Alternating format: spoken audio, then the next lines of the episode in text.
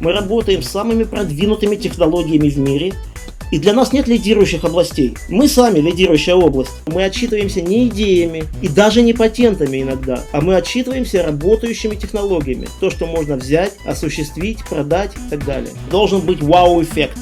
Если нет вау-эффекта, наш проект не может являться успешным. Результаты были отличные, но ТРИС это дорогая штука. Мы лучше себе пригласим три специалиста вовнутрь компании, и он будет делать для нас проекты.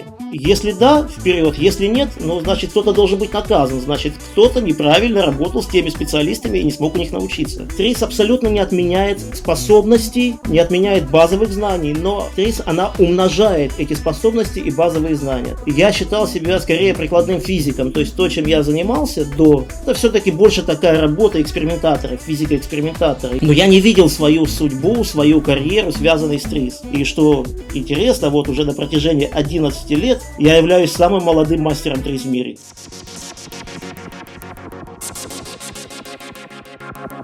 Добрый день, друзья! Приветствуем на Тризификации, проекте, посвященном популяризации ТРИС, теории решения изобретательских задач. А, меня зовут Евгений Кустов, и сегодня у нас очень интересный гость, а, президент Международной ассоциации ТРИС Олег Фигенсон. Олег, добрый день! А, здравствуйте, Евгений, здравствуйте все подписчики канала Трезификация и просто все те, кто будет это смотреть. Спасибо, что нашли время э, на запись, на нашу встречу. Не знаю, там все знают или не все знают, но вы работаете в, компании Samsung. И э, компания Samsung э, ну, является одним из лидеров, наверное, в мире по внедрению ТРИС в деятельность инженерную компании. Как мне кажется, если я ошибаюсь, поправьте. Вот. И вот с этой точки зрения было бы очень интересно обсудить, с чего ТРИС Samsung началась, то, как она сейчас там продолжает себя чувствовать, и какие проекты реализуются с помощью ТРИС в Samsung. Тут э, единственный момент, который я хочу уточнить с самого начала. Вы используете название компании Samsung, говорите Samsung. Э, уточнение заключается в следующем. Я работаю в Samsung Electronics – который является одной из компаний, входящих вот в большой, огромный агломерат Samsung. Поэтому то, что делается в Samsung SDI, скажем, или в Samsung Display, а, я, конечно, знаю косвенно, но говорить об этом я сегодня не буду. Я буду вот сфокусирован на Samsung Electronics, той компании, продукты, которые мы покупаем э, в виде телефонов, телевизоров, планшетов и так далее. И второй нюанс, как вы понимаете, не все, что связано с Samsung, я могу здесь рассказать. Э, при всем уважении к слушателям, к зрителям, вот, но вы понимаете, есть конфиденциальные какие-то вещи, которые я просто не вправе рассказывать. Конечно, да, мы можем э, быть в рамках э, закона и в рамках тех возможностей, которыми мы располагаем, несомненно, да, поэтому э, любую информацию, которую мы можем услышать, которой можно поделиться, было бы очень здорово услышать. Окей, договорились. Если не сложно, пару слов о себе, потому что не все знакомы. Окей, давайте я начну, как это принято в резюме, э, с последней в место работы, то есть не со школьной скамьи, а вот наоборот, с того, что есть сейчас и глубже. И вот в настоящее время я, по сути, так сказать, такое небольшое раздвоение личности. То есть одна моя личность, э, моя основная специальность, моя профессия – это Samsung Electronics, где с 2014 года, с начала 2014 года я работаю в Центре глобальных технологий компании, э, в должности главного инженера. То есть уже вот восьмой год – до этого я работал в известной компании Algorithm Gentry Partners, тоже там, лучшие годы, э, порядка 10 лет провел с этой компанией. И вот вторая часть моей личности, это то, что вы упомянули, это Матрис. Э, мои отношения с Матрис начались э, раньше, чем вот я стал президентом, то есть президент я относительно свежий, в 2019 году в сентябре я был избран Конгрессом, съездом Матрис, и вот с тех пор, вот почти два года я президент, но в состав президиума Матрис я вхожу с 2013 года и э, выполнял разные функции в президиуме, в том числе я являлся секретарем диссертационного совета Матрис, и многие люди, которые получили статус мастера ТРИС, э, работали вот со мной как секретарем. Ну, что еще сказать о себе? Э, кандидатская диссертация у меня написана в 2001 году. Я был тогда еще достаточно молод, 25 лет. И мастер ТРИС я получил в 2010 году, в общем-то, тоже в довольно молодом возрасте для, так сказать, этого статуса, этого титула. И что интересно, вот уже на протяжении 11 лет, как бы не смешно это звучало, я являюсь самым молодым мастером ТРИС в мире.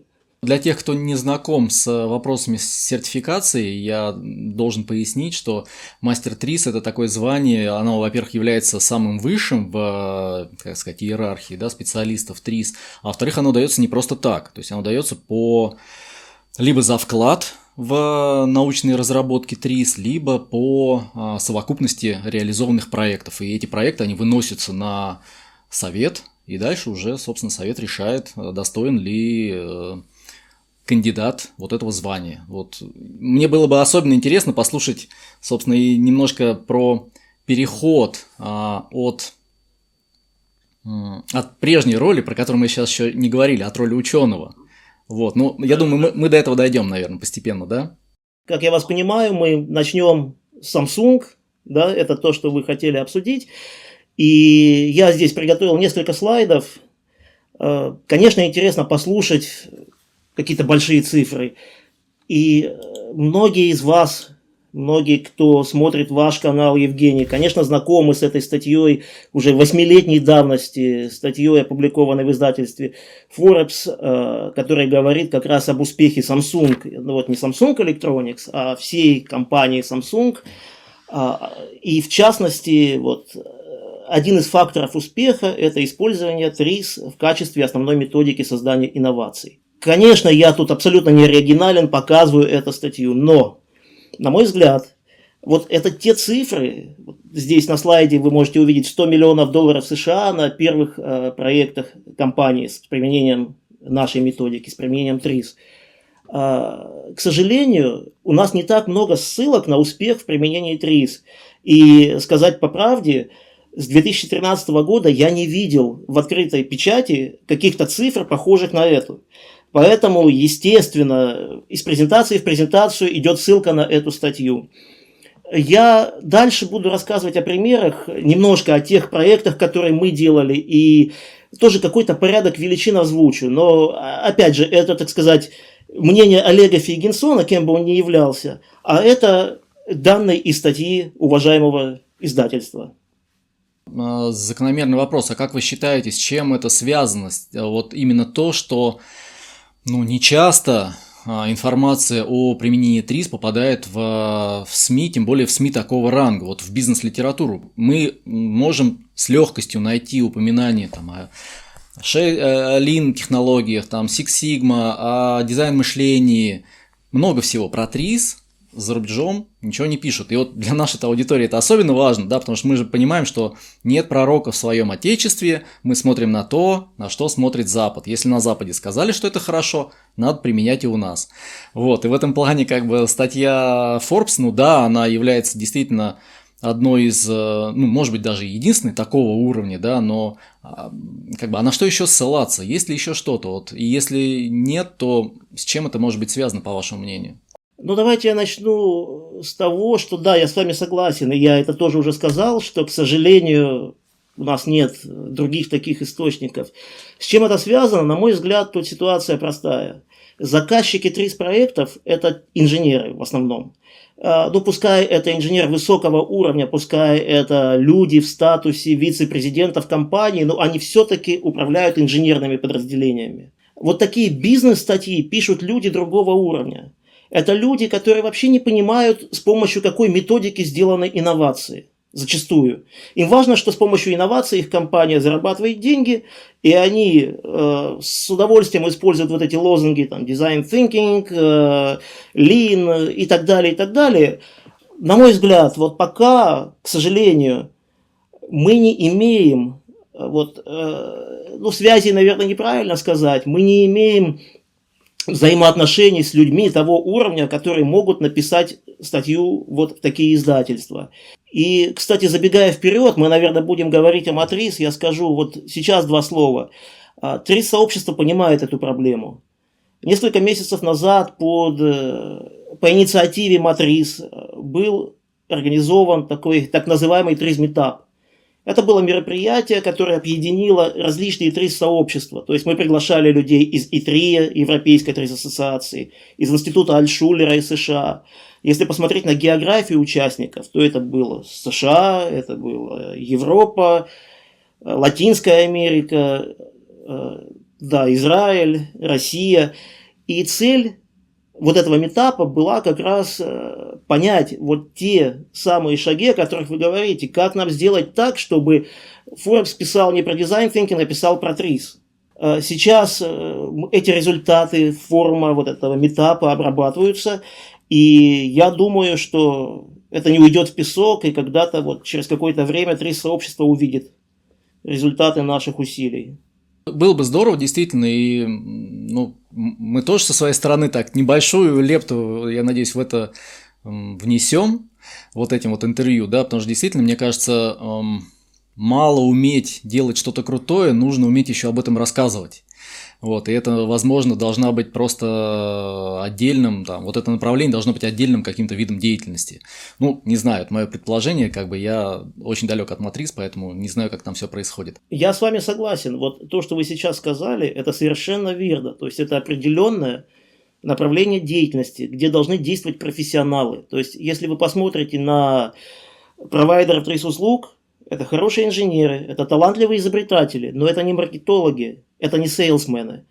В том числе поэтому мы приглашали на наш метап профессиональных сейлсменов, то есть тех людей, которые продают инновационные проекты в большие компании. И их мнение мы тоже собирали и анализировали. Да, вы правы, это отдельный вид деятельности.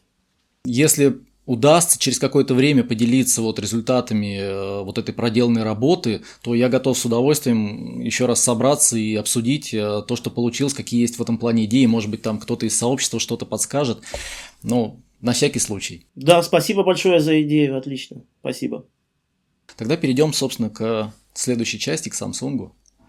Да, давайте тогда я упомяну двух людей, без которых вся вот эта история с русскоязычной ТРИС в Samsung была бы просто вот, не такой, как она есть сейчас.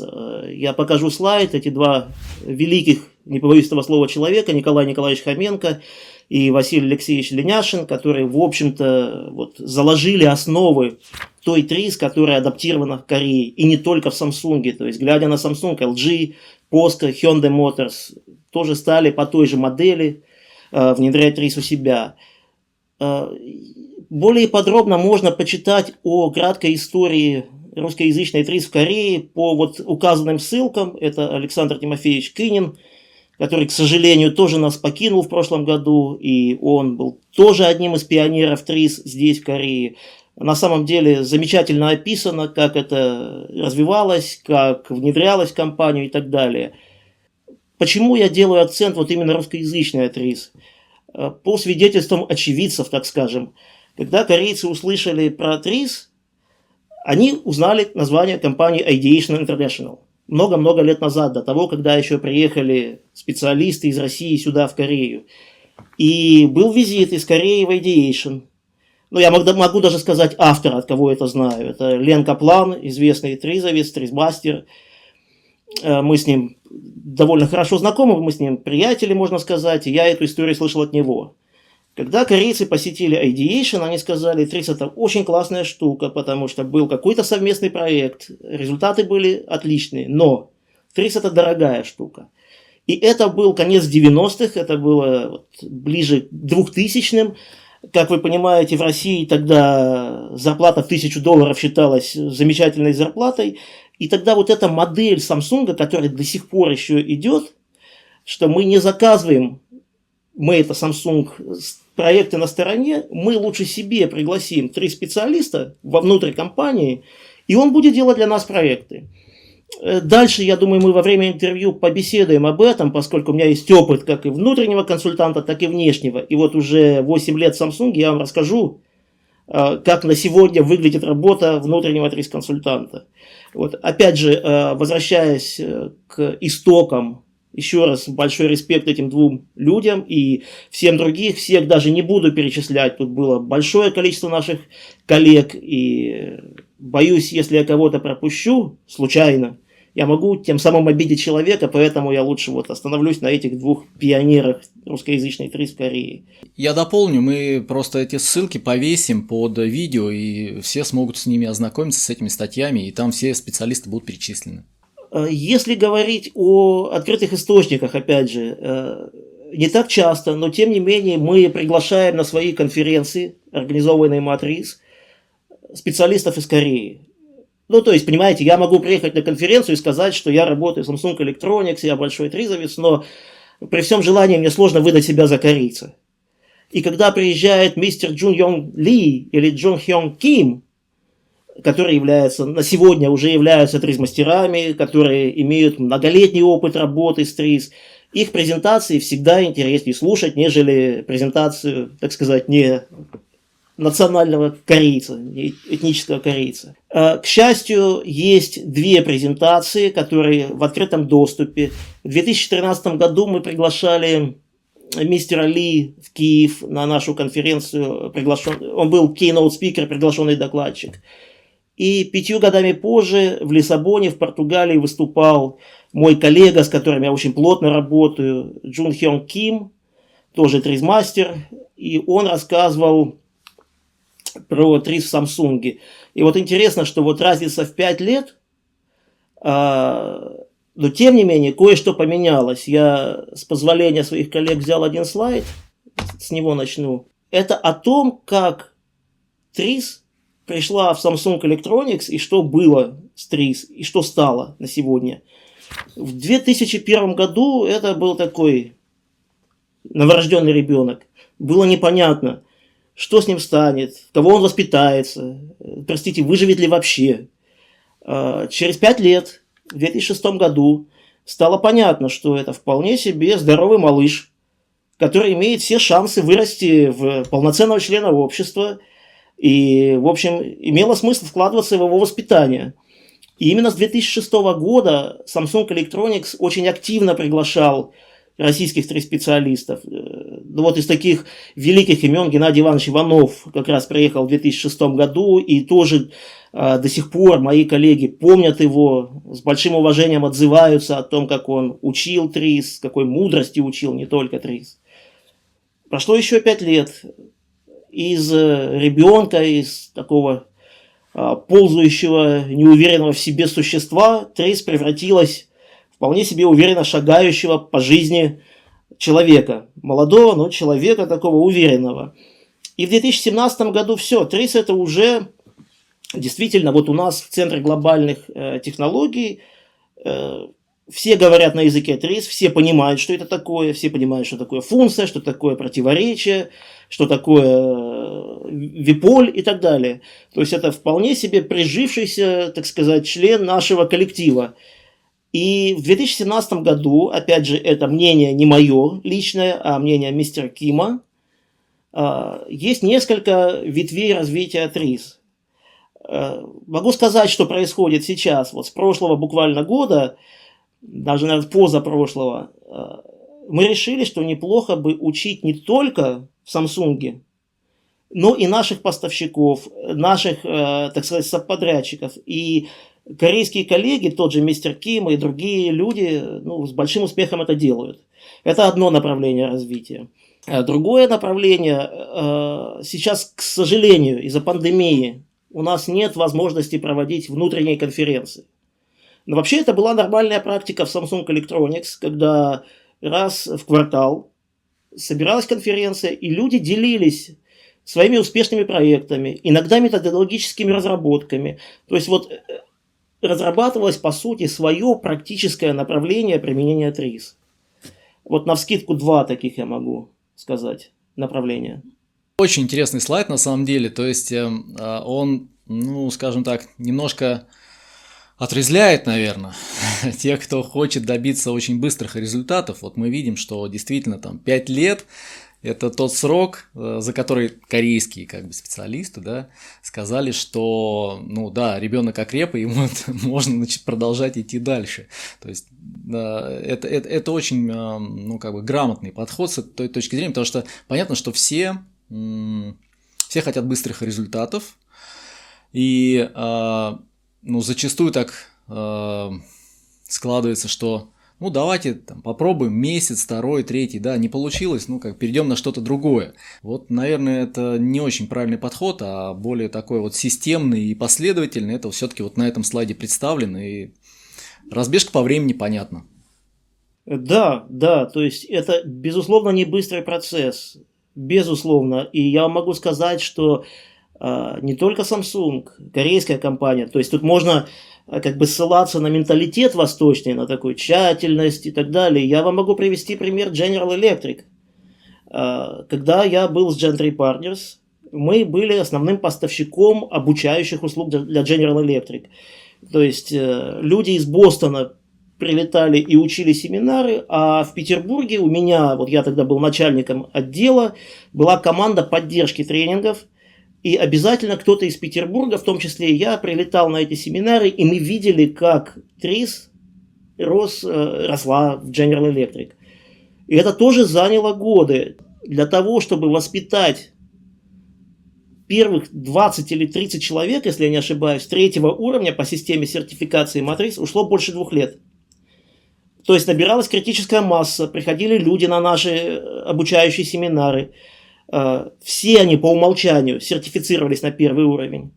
Потом часть из них уходила на второй, э, ну, скажем так, процентов 20, может быть, может быть, меньше, 10. И потом уже из этих 20 10, или там 10 процентов, процентов 5 уходило на третий уровень. Сейчас мы имеем людей с General Electric, вот Марта Гардер, которая довольно известная э, женщина, она выступает как спикер на многих э, конференциях. Вот она четвертый уровень, и есть Оливер Майер, который уже не с GE, но будучи вот, сотрудником GE, он дорос до достаточно высоких э, позиций с помощью ТРИС. То есть, опять же, я не хочу идти в подробности, я хочу вот сказать, что это не только пример Азии, что вот налаживание ТРИС как практики занимает время, и это не месяцы. Очень хорошо, да, что вот этот момент озвучили, потому что это действительно очень важно, я считаю, не ждать очень таких быстрых результатов. С одной стороны, да, ТРИС дает а, возможность получить быстрые результаты, быстрые прорывы, но там, где Конечно, это возможно, да, но с другой стороны мы понимаем, что чтобы ввести это в культуру компании, конечно, это не, не быстрый процесс. Да, э, могу также, значит, сослаться на слайд э, другого моего коллеги, мистера Джун Йон Ли, э, который, в общем-то, и затянул меня в Samsung Electronics в свое время. Это слайды, я их перевел на русский, но слайды из, из его доклада в качестве приглашенного докладчика на Трисфест 2013 в Киев, Украина – Здесь он показывал, какие области применения ТРИС в компании. А, понятно, что этот слайд восьмилетней давности, но поверьте, мало что изменилось. То есть это тот официальный опубликованный слайд, на который я могу ссылаться, и поверьте мне, что вот э, эти сектора выглядят примерно так же, как показано на слайде. Итак, э, ТРИС находится в центре глобальных технологий, но специальном подразделении, которое называется VIP-центр. Но это не Very Important Person, это Value Innovation Program Center, то есть Центр ценностных инноваций. Именно там сидят вот те специалисты, сидят, работают те специалисты, которые делают проекты. И если посмотреть, кто является заказчиком наших проектов, то большая часть из них это продукты компании. То есть это то, вот, что мы покупаем, как мы уже вначале говорили, это телефоны, это э, стиральные машины и так далее, и так далее. Примерно поровну, вот вы видите, 31%, и здесь 31% уходит на оборудование и процессы. Ну вот, скажем, в полупроводниках довольно много процессов, которые влияют на стоимость, на качество конечной продукции. И э, вот у меня лично, как раз это как бы вот с самого начала, с 2014 года, я как раз делаю про- проекты в полупроводниках. То есть там, процесс какой-нибудь э, химического отравления или нанесения фоторезиста на подложку. Вот такие вещи. Это тоже довольно большой э, фрагмент наших проектов. И также мы делаем проекты для нашего исследовательского центра, то есть вот для Центра глобальных технологий. Ну, скажем, э, вот сейчас но это ни для кого не секрет, поэтому я могу об этом говорить. Э, китайские производители мобильных телефонов делают уже и по-русски скручиваемые rollable девайсы, и, значит, растягивающиеся уже не за горами, это уже вот такой тренд, уже скоро мы это увидим. А, понятно, что Samsung, как лидер в этой области, тоже должен свою, вот, что называется, поляну там иметь. И поэтому исследовательский центр очень так э, целенаправленно идет и смотрит, какую, значит, интеллектуальную собственность мы можем защищать в, в этих областях. Вот такого рода проекты к нам Э, приходят оттуда. Если посмотреть на продукты компании, вот этот вот самый большой сегмент, для кого выполняются наши проекты, для каких именно продуктов, э, ну, не секрет, что больше половины это мобильные устройства, то есть это наши телефоны, наши планшеты, сейчас еще и часы, и вот э, последнее время вот эти наушники. Дальше бытовая техника и телевизоры примерно 50 на 50. Могу сказать, что сейчас больше в бытовую технику, поскольку, ну, по ощущениям рынок телевизоров, он, во-первых, насыщен, во-вторых, мало кто сейчас смотрит телевизор. Больше гаджеты, больше планшеты, телефоны и так далее. А бытовой техникой, ну, куда деваться, все и пользуются, стиральные машины, кондиционеры и так далее. То есть сейчас, я бы сказал, перекос идет в бытовую технику. Ну и есть небольшой процент каких-то, знаете, других э, проектов, скажем, редко, но бывало, что к нам приходили проекты из медицинского дивизиона. Ну и два слова буквально о целях проекта. Вот на следующей диаграмме я покажу, что, значит, большая часть это совершенствование ключевых технологий. Опять же, я бы сказал, это больше к полупроводникам относится, поскольку Э, все-таки Samsung это лидер в производстве э, и процессоров, и блоков памяти для телефонов и для компьютеров. И вот те ключевые технологии, которые используются в полупроводниках, это очень, вот, очень много проектов на это направлено. А повышение качества продукции, безусловно. Ну и снижение стоимости, да, как вы понимаете, это тоже важно. Вот я не знаю, можем мы на эту тему рассуждать или не можем, но вот а, мы видели какие-то цифры а, с точки зрения отдачи от внедрения ТРИС вот а, в той еще статье Forbes. А, по ощущениям, а, отдача от ТРИС в, во все последующие годы и в текущее время, она сохраняется на том же уровне?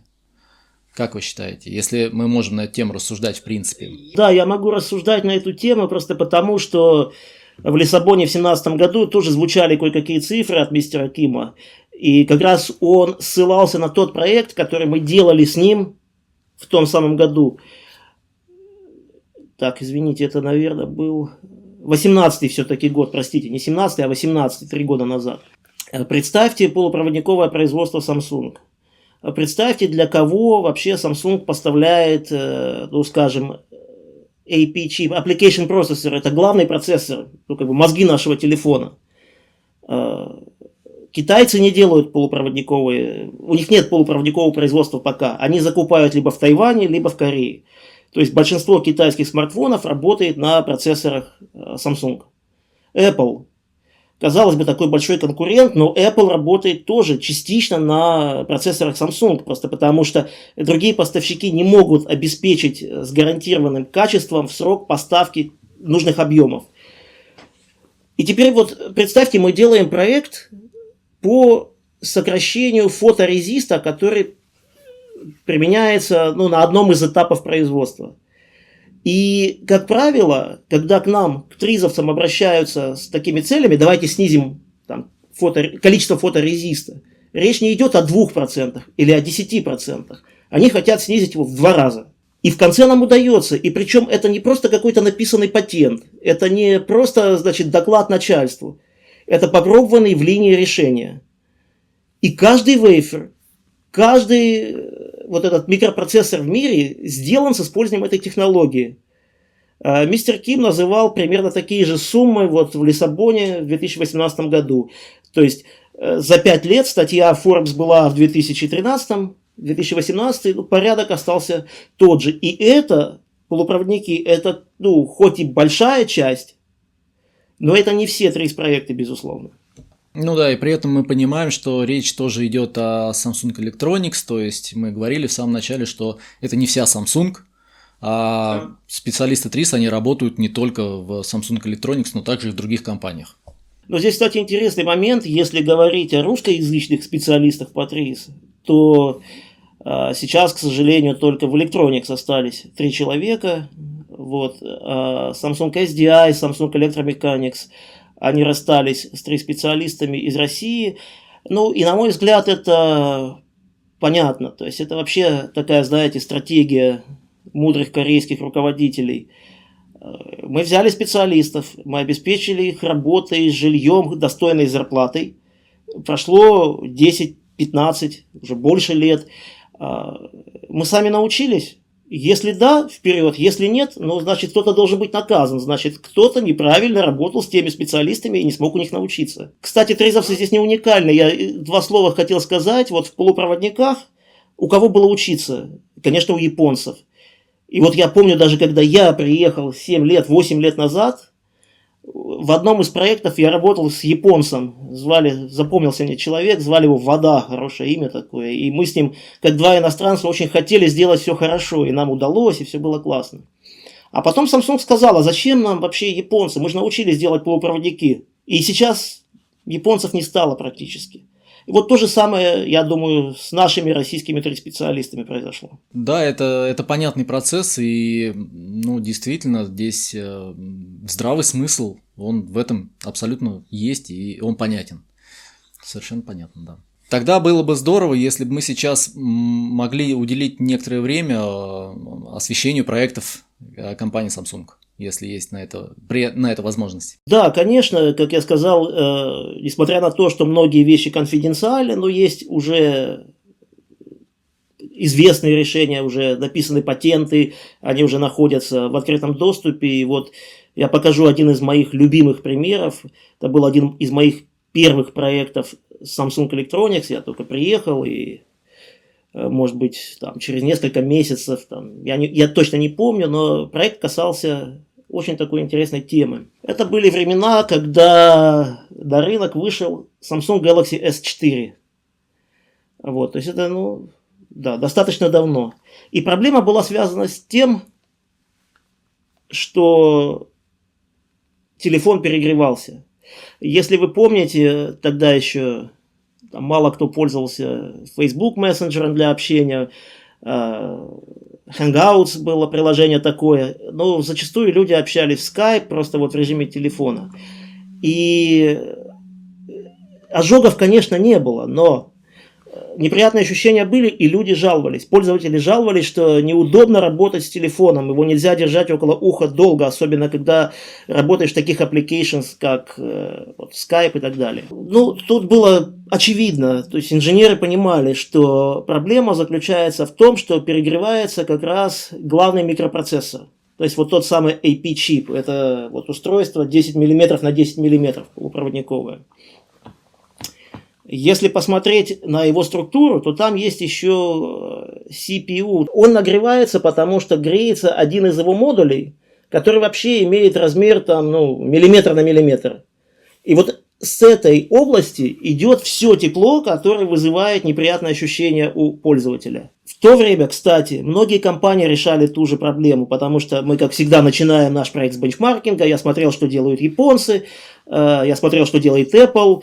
Вот я помню, что Sony Xperia тогда ставила даже тепловые трубы для отвода тепла от процессоров. Мы решили пойти более простым путем, то есть для тепловой трубы нужно место. Мы решили напылить слой металла на кремниевый э, этот самый чип. Ну, понятно для чего. То есть для того, чтобы с миллиметра на миллиметр области развести тепло по большей поверхности и дать ему диссипировать спокойно. Замечательная идея, но как ее осуществить? Значит, термические методы напыления тут не работают. Но представьте, у вас есть уже готовый процессор, где внутри там микроприпоем собраны различные слои. Его нельзя нагревать выше 150 градусов. А термическое напыление, будь то плазменное или газотермическое напыление, требует более высоких температур. А, вакуумные методы дорогие, низкопроизводительные, тоже нельзя применять. И вот тогда классно сработал мой любимый функционально ориентированный поиск. Вот, кстати, тоже хороший нюанс. Когда мы общаемся с корейцами, зачастую есть так, два ошибочных мнения. Мнение номер один, что мы работаем, компания Samsung Electronics, мы работаем с самыми продвинутыми технологиями в мире, и для нас нет лидирующих областей. Мы сами лидирующая область.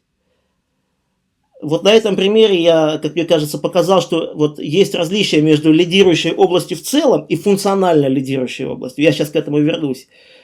И вторая вещь, тоже связанная, вот с, может быть, с недопониманием функционально ориентированного поиска. Они говорят, если ты используешь функциональный запрос в Google, ты используешь функционально ориентированный поиск. Я говорю, да нет же, это не функционально ориентированный поиск вы должны понять, какая область является лидирующей. И уже там с помощью функционального запроса искать технологии.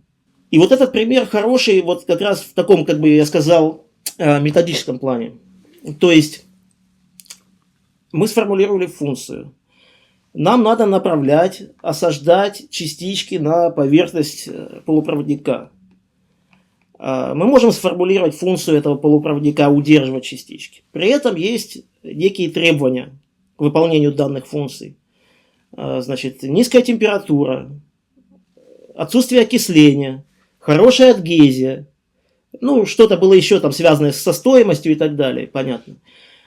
А, окей, где, где мы можем найти технологию, которая позволяет при низких температурах, с высокой производительностью – с низкой стоимостью форми- формировать покрытие на каком-либо изделии. Да? Ну, вы понимаете, что в функционально ориентированном поиске мы не говорим, что это кремниевая подложка. Мы говорим, ну, некое изделие, которое не должно быть повреждено в результате нанесения на него покрытия. И было таким удивлением, что лидирующая область известна 50 лет назад в Советском Союзе восстановление деталей машин. Э, так называемое холодное газодинамическое напыление. Вот на слайде показана схема такой установки. Идея заключается в следующем, что порошок того материала, который вы хотите напылить, подается э, в струю газа. Причем этот газ относительно холодный. Там немножко поднимают температуру до 150 до 200 градусов, просто для того, чтобы испарить влагу, чтобы порошок был сухой.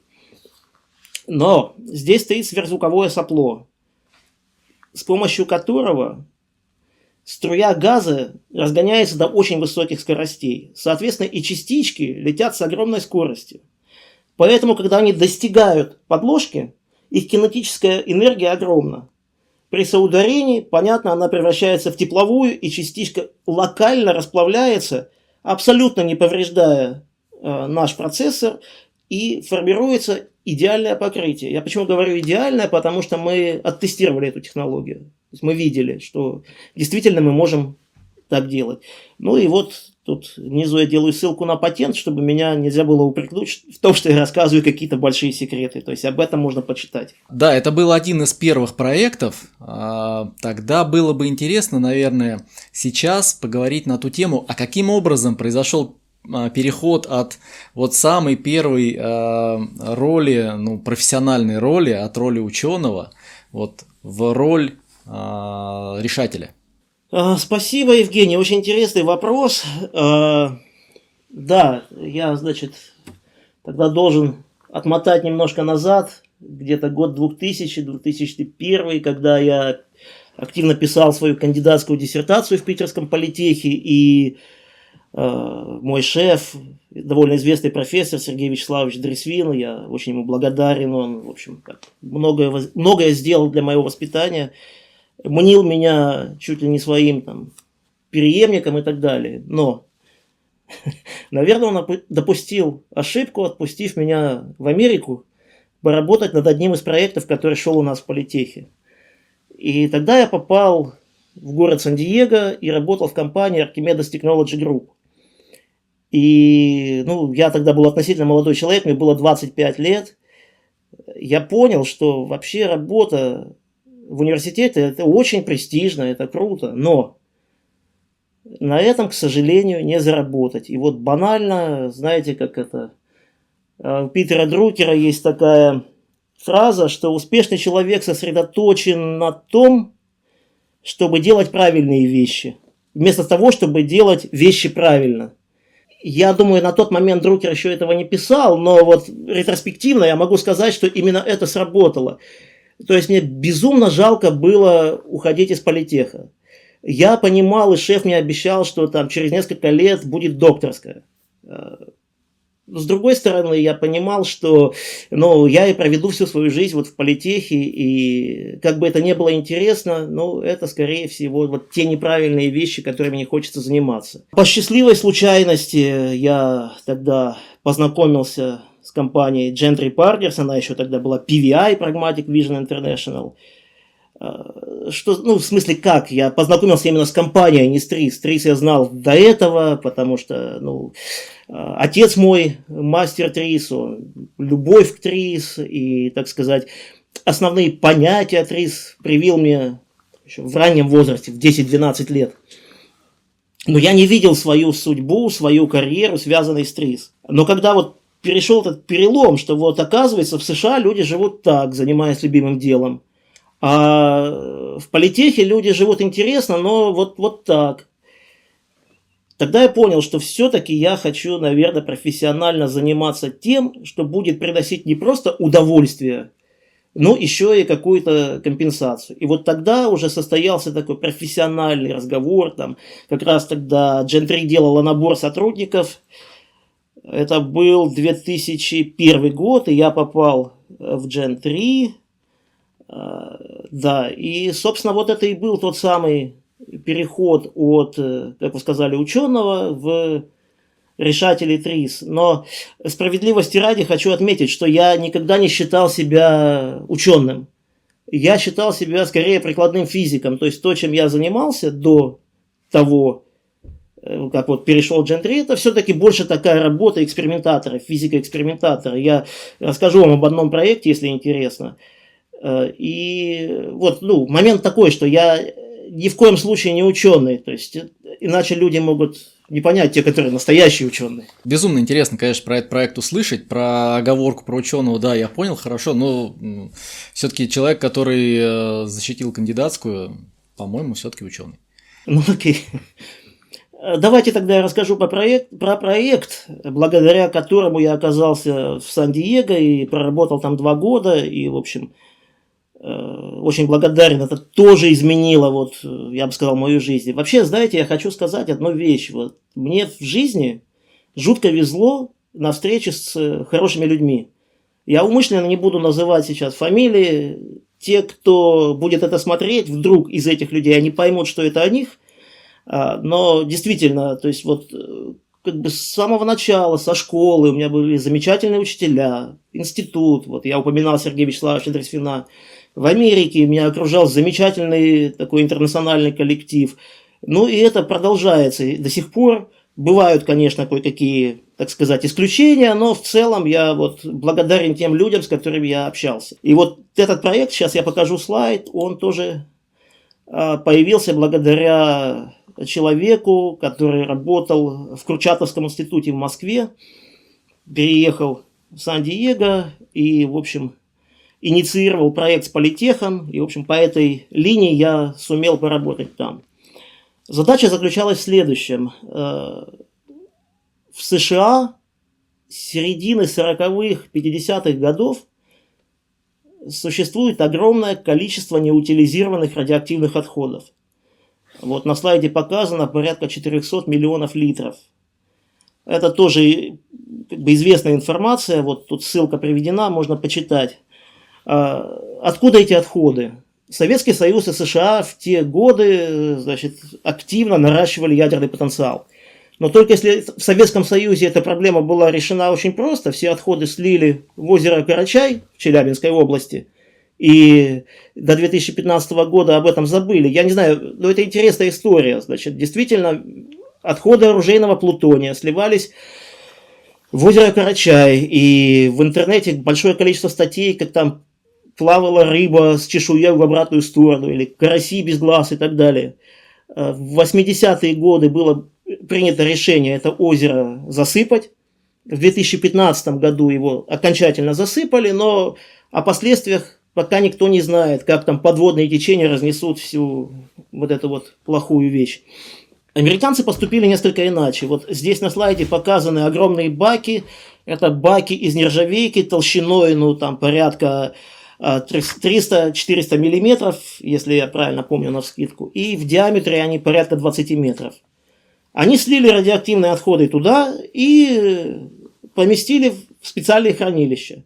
С тем, чтобы потом когда-то найти технологию утилизации и избавиться от всего этого ядерного мусора. Компания Archimedes Technology Group сказала, что понятно, жидкая фаза нестабильна, во всем мире знают, что отходы надо стекловать, то есть помещать в стеклянную матрицу. Но, чтобы отстекловать вот такие объемы отходов, ну вы можете себе представить, сколько надо затратить сил, энергии и так далее. По самым простым оценкам, если посмотреть на объем отходов, то 85% по объему это легкие атомы. Это то, что не является радиоактивными веществами. Это алюминий, натрий, железо и так далее. И только 15% по объему это те самые радиоактивные отходы. И идея заключалась в том, что э, давайте мы их разделим. Зачем нам стекловать алюминий, зачем нам стекловать кальций, натрий и так далее. И для этих целей был построен вот такой сепаратор – по сути, это самый большой плазматрон в мире. То есть вот то, что вы видите на слайде, э, вот эти красные большие катушки, это для создания магнитного поля. Есть электроды, которые зажигают плазму внутри вот этой колонны. Вот обратите внимание, вот здесь стоит человек такого среднего роста. То есть камера в рост человека. И ну, мы туда заходили, мы когда налаживали, обвешивали электроны, то есть так, немножко пригнувшись, туда можно было войти. И вот та идея, которую я рассказывал, вот эти магнитные катушки позволяют вращать плазму, которая зажигается внутри этого реактора с помощью высокочастотного индуктора. А дальше все работает как центрифуга. То есть тяжелые атомы улетают на стенку, на так называемый тяжелый э, коллектор, а легкие ионы, нерадиоактивные, пролетают сквозь плазму и осаждаются на электродах. Потом их можно вытаскивать, вычищать и все. И только то, что осело вот здесь, э, собственно, и подлежит стеклованию. Вот такой интересный проект. И моя роль была, ну, сказать, что только моя, это будет преувеличением. У нас команда работала над этим.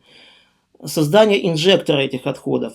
Э, то есть вот то, что в этих баках, это такая, знаете, ну, сметанообразная смесь, которую каким-то образом надо подать э, вот в эту плазму. Э, Причем плазма здесь при очень низком давлении, то есть она не горячая, она сама испарить не может. Поэтому мы ставили вот сюда вниз плазматрон, обычный индукционный плазматрон, который мы придумали в политехе, который мы тестировали в политехе питерском. И в этот плазматрон подавали отходы.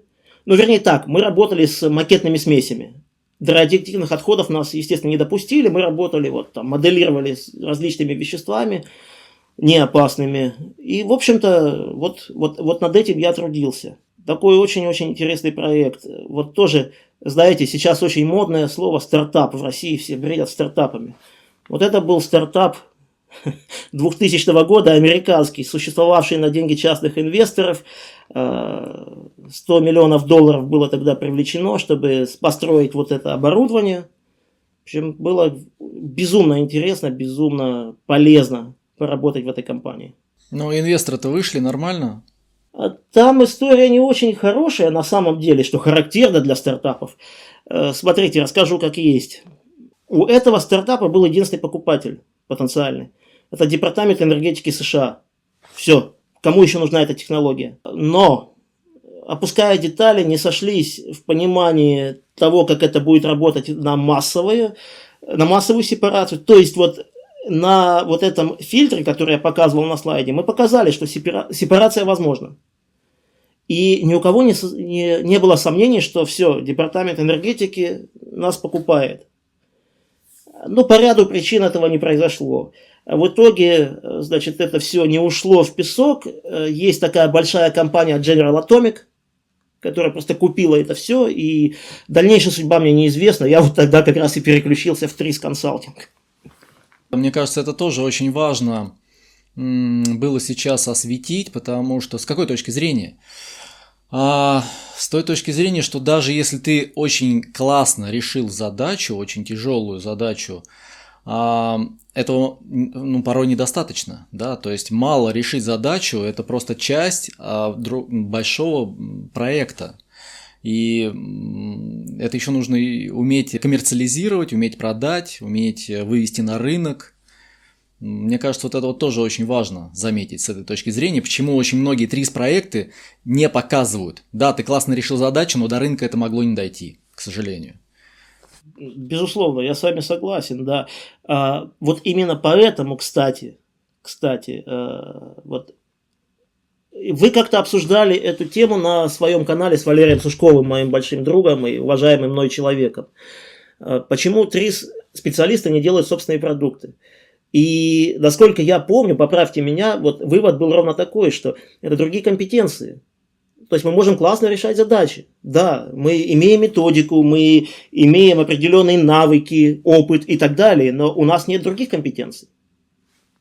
Я-то тогда призывал к тому, что это тоже задача, как бы либо нарастить компетенции, либо их привлечь как-то, которую нужно решать и, наверное, можно. И вот э, моя гипотеза по ну, скажем так, с точки зрения продвижения ТРИС, она отчасти еще состоит в том, что на ТРИС обратят более пристальное внимание тогда, когда будут истории, ну, глобальные истории успеха, да, то есть вот условно Илон Маск скажет, он, же и так признается в любви к советской космонавтике и так далее, и понятно, это истоки всего, да, когда он скажет, а вот там еще есть там ТРИС, ну вот все, тогда вот вопросов не будет. Ну, поскольку Илон Маск у нас э, там Стрис не знаком, то либо надо его научить, либо сделать своего Илона Маска. Ну, конечно, звучит смешно, но примерно в этом направлении. Хорошо. А, вот, да, вот был очень интересный переход, и, ну, да, действительно, вы там а, поддерживали свою роль а, физика.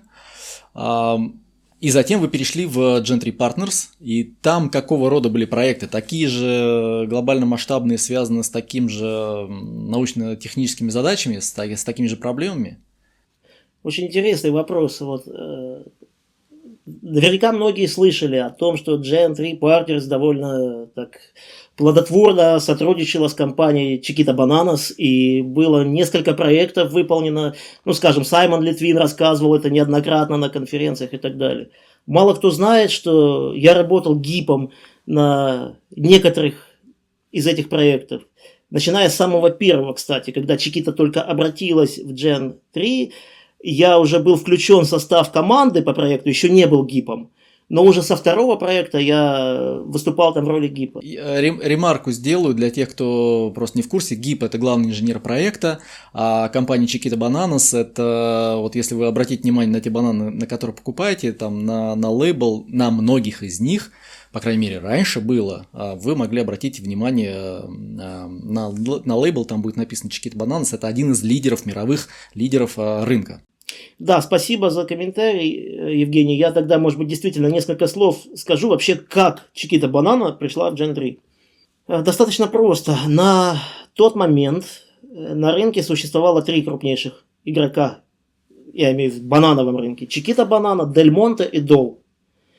И единственный способ конкурировать между собой – это снижать цену. Все, других способов не существовало. Э, Чикита захотела инноваций в бананах. Вот так это звучало как немножко странно. Ну что такое банан? Ну вот растет он, ты его поливаешь, обрабатываешь химией, собираешь, везешь и все. Какие инновации? Но вот Чикита захотела. И э, забегая вперед, скажу, что вполне успешно мы сделали ведь большое количество проектов. Но вернемся к вашему вопросу о высокотехнологичности проектов, с которыми пришлось столкнуться. То есть приехав из этого экспериментально-физического рая, где я понимал все, где там были такие сложные умные беседы на английском языке со специалистами из разных стран. У нас были японцы, индусы, вьетнамцы, и вот все это такая вот атмосфера общей такой глобальной идеи избавить мир от радиоактивных отходов. Я попадаю на проект с бананами. И первое, что вот я испытал, думаю, ну елки-палки, а для чего я учился? Но мое мнение изменилось и довольно быстро. Вот я говорю честно, поскольку мы стали разбираться с процессами созревания бананов. Вот что, скажем, происходит с зеленым бананом, почему он становится желтым, почему он меняет свой вкус, какие ферментативные реакции там идут, почему используется этилен, газ, который инициирует эти реакции, что происходит с э, кожурой банана, почему вот она меняет свой цвет и так далее. И э, на тот момент мы общались с профессорами из Петербургского университета. Мы э, говорили о вот этих сложных реакциях. И как-то, знаете, затянуло. Тоже есть наука в этом. Тоже было интересно. И э, какой же тогда проект э, вы реализовывали вот с э, бананами? Там было большое количество проектов. Первое, что мы сделали для Чекита, это показали вообще направление, куда можно идти с бананами. Что надо сделать так, чтобы банан стал инновационным продуктом. Я помню, даже статья была в 2007 году, если не ошибаюсь, э, в Нью-Йорк Таймс, опять же могу ошибиться, можно поискать, о том, что Чикита связалась с какой-то непонятной компанией Gen 3, и скоро на рынке появятся бананы со вкусом клубники. То есть это было одно из направлений, которое мы обсуждали и значит, э, пытались создать действительно такой банан с необычным вкусом, но при этом он не должен быть генно-модифицированным, он не должен быть э, нашпигован какими-то химическими, искусственными усилителями или там, вкусовыми добавками и так далее. Другая довольно интересная вещь, как сохранить банан желтым. Опять же, не меняя его на генном уровне, не вводя какие-то сильные консерванты и так далее. И тоже этот пример уже был показан моими коллегами из Gen неоднократно. Вот эта упаковка с газомодифицированной атмосферой. Это, в общем-то, тоже тот продукт, который сделан был Gen 3, и я принимал там непосредственное участие. А, была установка по нарезанию бананов. То есть для того, чтобы упаковать банан в такую вот упаковку, они по три штуки были упакованы. А, как их отделить от кластера? Вот, вот этот кластер бананов, понятно, стоит там человек с мачете и рубит. Мы решили это дело сделать ну, более автоматизированным, и это нам удалось. Ну и был еще ряд бан- проектов по бананам, скажем, вот тоже интересный проект, и тоже, значит, я уже был гипом на тот момент. Когда из Коста-Рики бананы везут в США, то есть Чикита наш был американский заказчик, мы рассматривали вот поставку из Коста-Рики в США. А, бывает так, что заказчик, скажем, Walmart открывает контейнер видит желтый банан, он списывает весь контейнер. Вот не весь контейнер, а весь даже вот этот вот корабль с контейнерами. Почему? Потому что если один банан начал зреть, он начинает выделять газ под названием этилен, и дальше, как цепная реакция, все бананы в партии начинают зреть. То есть их нельзя сохранить. Вот я не знаю, вы знакомы с этой технологией или нет. Вообще бананы всегда приходят зелеными. Дальше их завозят в камеру газации, где принудительно продувают этиленом и тем самым инициируют процесс созревания. Если вы помните, в Советском Союзе никогда не было желтых бананов. Потому что не было камер газации. Все очень просто не было этиленовых камер. Помню, покупали бананы и клали их куда-то, чтобы они дозревали самостоятельно. Да, был такое. Да, да. И там в теплое темное место еще рекомендовалось положить рядом помидор. Почему? Потому что вот спелый помидор как раз производил тот самый этилен, который мог запустить процесс зазревания банана. Ну и вот наша задача была обеспечить транспортировку бананов из Коста-Рики в США так, чтобы вот они гарантированно были зелеными. Да, чтобы не происходило вот таких вот списаний и, соответственно, потерь бизнеса на существенные суммы. Да. Плюс ко всему, я вот услышал про а, сепарацию бананов. А, я тоже слышал это от Саймона. Литвина, а там, я просто дополню, да, чем был интересен этот проект, тем, что действительно Чикита, они пытались выбраться из такого порочного круга коммодити продукта, то есть продукты, которые у всех одинаковые, не имеют никакой разницы. И они пытались перейти на следующий уровень а, ну, в маржинальности, наверное, да, вот такого продукта, разделяя его, сепарируя, и дальше уже там выстраивая совершенно другую логистику, выстраивая совершенно другие продажи, ну и, соответственно, получая от этого уже совершенно другой профит. Именно так, да. Именно так. Какие-то еще есть интересные проекты, которыми хотелось бы поделиться, вот, которые были сделаны именно в тот период в Gentry Partners? А давайте я вам расскажу, вот, пожалуй, это мой такой любимый проект. Это был мой последний проект Gen 3, как бы пафосно это не звучало. Вот я его закончил и уехал работать в Samsung. На тот момент Gen 3 очень так плодотворно, продуктивно работала с компанией Owens Illinois. Это компания, которая производит, ну, я бы сказал так, большее количество стеклянных бутылок в мире. То есть США, бутылированное пиво, это в основном Тара Owens Illinois. В Европе, во Франции, в Италии, Испании вина тоже в основном льются в бутылки, произведенные Owens Illinois. Была серия проектов, я не буду про каждый рассказывать, расскажу вот тот последний. И я могу про него рассказывать, потому что, опять же, есть патенты, их можно найти, можно почитать. И плюс ко всему у меня есть письменное разрешение от того менеджера, который заказывал проект, что я могу это показывать как три кейс-стадии. То есть я не поленился, написал ему письмо, он мне ответил, я это аккуратно положил в папочку и с удовольствием расскажу про этот проект. А, смотрите, ну, в России это тоже сплошь и рядом, это существует поддельные алкогольные напитки. Особенно в премиум сегменте, то есть те напитки, которые стоят выше там 150-200 долларов за э, бутылку. Он с Иллинойс обратился к нам, к Gentry, с просьбой сделать бутылку, которая будет либо информировать потребителя о том, что алкоголь некачественный, что он перезалит, либо э, бутылка вообще не позволит э, залить второй раз в себя что-то. Важно понимать, что, значит, он с Иллинойс был сфокусирован на китайский рынок. А еще точнее сказать, что он с Иллинойс не является производителем напитков, он является производителем бутылок. А вот клиент Owens Illinois это компания Diageo, которая производит большое количество спиртных напитков, ну, в том числе Джонни Уокер, всем известный, там много чего еще. А, и, собственно, Owens Illinois хотел сделать некую такую фичу для своего клиента, для того, чтобы Diageo могла гарантированно продавать свой качественный продукт в Китае. Известно, известно довольно много решений, когда, значит, вставляют вот такие пластиковые обратные клапаны. И я помню, мы тогда нашли компанию в Италии, которая была лучшим специалистом на рынке по производству таких, знаете, вот этих клапанов, которые невозможно подделать. Поверьте, китайцы подделали их через неделю. Если это были более сложные клапаны, их подделывали через месяц. И отличить их было практически невозможно. А, Появились в то время какие-нибудь, э, знаете, системы борьбы с фальсификатом на основе RFID. Ну, Китай этим тоже, понимаете, не удивишь.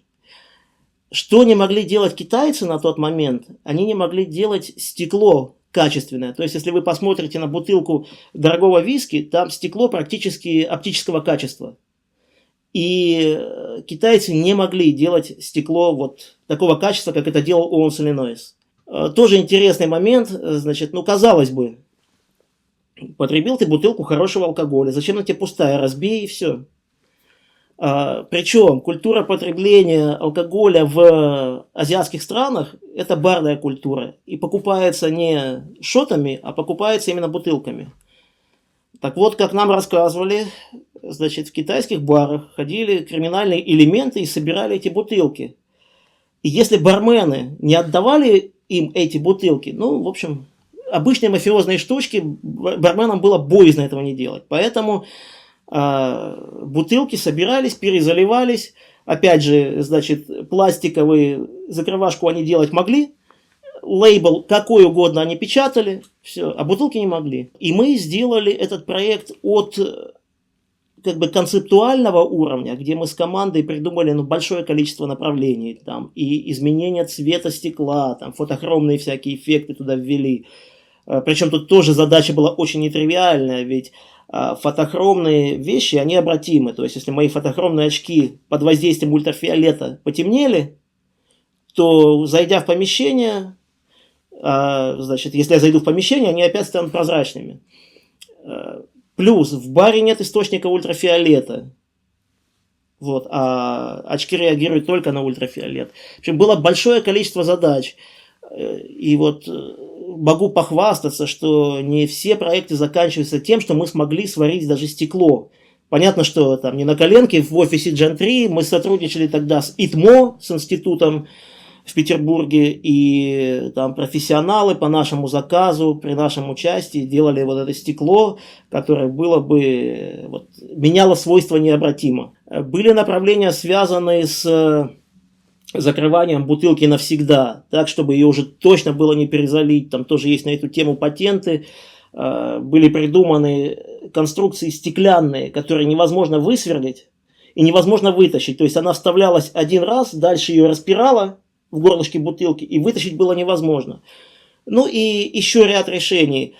Почему этот проект любимый? Не только потому, что он последний такой финальный проект с Gen 3, но еще и потому, что нам действительно удалось э, показать не только идеи, ну и, собственно, вот то самое стекло.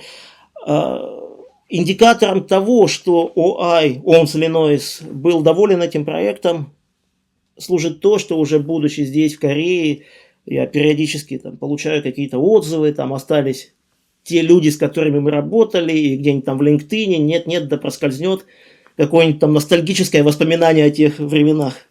Спасибо за пример, а, тоже очень интересный. И в завершение сегодняшнего нашего интервью, а, сегодняшней встречи, я бы хотел вернуться вот к тому самому вопросу, который мы в самом начале подняли – а в чем отличие? Вот вы побывали в разных ролях. Вы побывали и в роли там, ученого, это понятный этап. Да, дальше вы побывали в роли профессионального решателя внутри консалтинговой компании. Сейчас вы работаете внутри компании, э, собственно, ну, in-house, да, то есть внутри компании, которая сама производит какие-то а, сложные технологии, сложные решения. А в чем, как вы можете вот заметить какие-то отличия между этими разными ролями, существенные? Как вы считаете? Да, замечательный вопрос. Действительно, я думаю, это важно обсудить. И для этого я подготовил следующий слайд. Всегда интересно сравнивать по неким критериям. Э, не просто, значит, описать словами, что вот три в компании и три вне компании – это разные вещи. А лучше вот выделить некие критерии и по ним пройтись. На мой взгляд, вот пяти критериев, которые я поставил на слайд, будет достаточно – Первый столбец – это, собственно, те самые критерии, по которым я хочу сравнить две ситуации. В первый, когда компания нанимает внешнего трис-консультанта или консалтинговую компанию, неважно, кого-то извне. И вторая ситуация, в которой нахожусь сейчас я, это когда три специалист работает внутри компании на постоянной зарплате и так далее. Итак, э, ну, наверное, стоит поговорить о критерии успеха проекта что является успешностью проекта, вот как мы оцениваем. Во времена Gen 3 я помню, как Саймон давил на рабочие команды, что должен быть вау-эффект. Если нет вау-эффекта, наш проект не может являться успешным. И я абсолютно понимаю почему. Потому что без вау-эффекта вряд ли клиент обратится еще. То есть клиент видит, что есть какой-то вау, мы никогда бы сами так не сделали, а вот эти ребята за короткий срок нам это смогли предоставить, супер. Э, в случае работы в компании. Вау-эффект случился на этапе принятия сотрудника на работу. Все. Он один раз удивил, замечательно. Дальше от меня не ждут вау, от меня ждут того, чтобы мои идеи были реализованы. Скажем, если я приду в проект по фото, распределению фоторезиста и придумаю что-то, ну такое вау, которого не существовало, но это никогда не внедрить, но моя оценка в конце года будет не очень хорошей. То есть надо сделать так, чтобы идею можно взять и реализовать. Вот это крайне важно. А второй момент – рабочая нагрузка на специалиста. Э, опять же, неважно, если это один специалист выступает в роли консультанта для компании или он работает в группе, в консалтинговой компании, как правило, это один проект. То есть, если рабочую группу компании Gentry Partners наняли для выполнения проекта с Chiquita Bananas, то все участники этой рабочей группы будут сосредоточены только на этом проекте. За исключением, может быть, ГИПа. У ГИПа могла быть ситуация, когда два проекта иногда три. Но вот человек, три специалиста сосредоточен на одном проекте. В Samsung ситуация другая. Может быть несколько проектов одновременно. Но вот, скажем, сейчас у меня идет 4 проекта. Полупроводники, любимые, и, и еще там связанные с форм-фактором телефонов и там антенной. Вот. Здесь, понимаете как, здесь не мы выбираем, нам говорят. То есть, когда я внешний консультант, я согласовываю свою нагрузку, я согласовываю вот свою вовлеченность. А здесь у меня есть корейский менеджер, который мне скажет, Олег, завтрашнего дня ты будешь заниматься вот этим проектом. Итак, когда нанимают риск-консультанта, как правило, дают некий глобальный, значимый для компании проект. Ну, то есть, вот как этот проект для Owens Illinois в моем примере, да, то есть решить проблему с э, поддельным алкоголем в Китае, ну, это такая глобальная задача. Э, когда же я работаю в компании, уровень проектов может быть самый разный. И зачастую это уровень, ну, вот, э, зафиксировать что-то, что не очень хорошо работает. Скажем, э, крепится антенна в телефоне, э, там, на шуруп, на саморез, неважно, из-за того, что разные материалы, нержавейка и алюминий, идет окисление, и, в общем, надо эту проблему как-то решать. Вот такого уровня проекты тоже бывают. И сложно себе представить, чтобы компания привлекла внешнего трис-консультанта для решения такой проблемы. Внутри компании, пожалуйста. Про планы проекта. Когда мы выступаем в роли консультантов, внешних консультантов, мы всегда стараемся как можно вот жестче отфиксировать план. И совершенно понятно почему. Потому что нам платят деньги за работу, проделанную в определенный срок. Плюс к тому мы должны еще планировать свое время для других клиентов. Мы не можем все время заниматься охлаждением бананов, нам надо еще подумать, как их нарезать. Это уже другой проект. Когда мы внутри компании, э, конечно, тоже мы пытаемся прописать план проекта. Конечно, все хотят вести учет рабочего времени, но по сравнению вот с первой ситуацией, план проекта все-таки более гибкий. Ну, то есть, если мы видим, что предложенное нами решение для полупроводников – требует тестирования, но сейчас линия занята. Это производственная линия, это линия, которая штампует процессоры для телефонов. И мы не можем провести эксперимент, мы не можем остановить линию для того, чтобы оттестировать наши идеи. Тогда по согласованию мы переносим сроки. Э, вот более гибкий, так сказать, план проекта.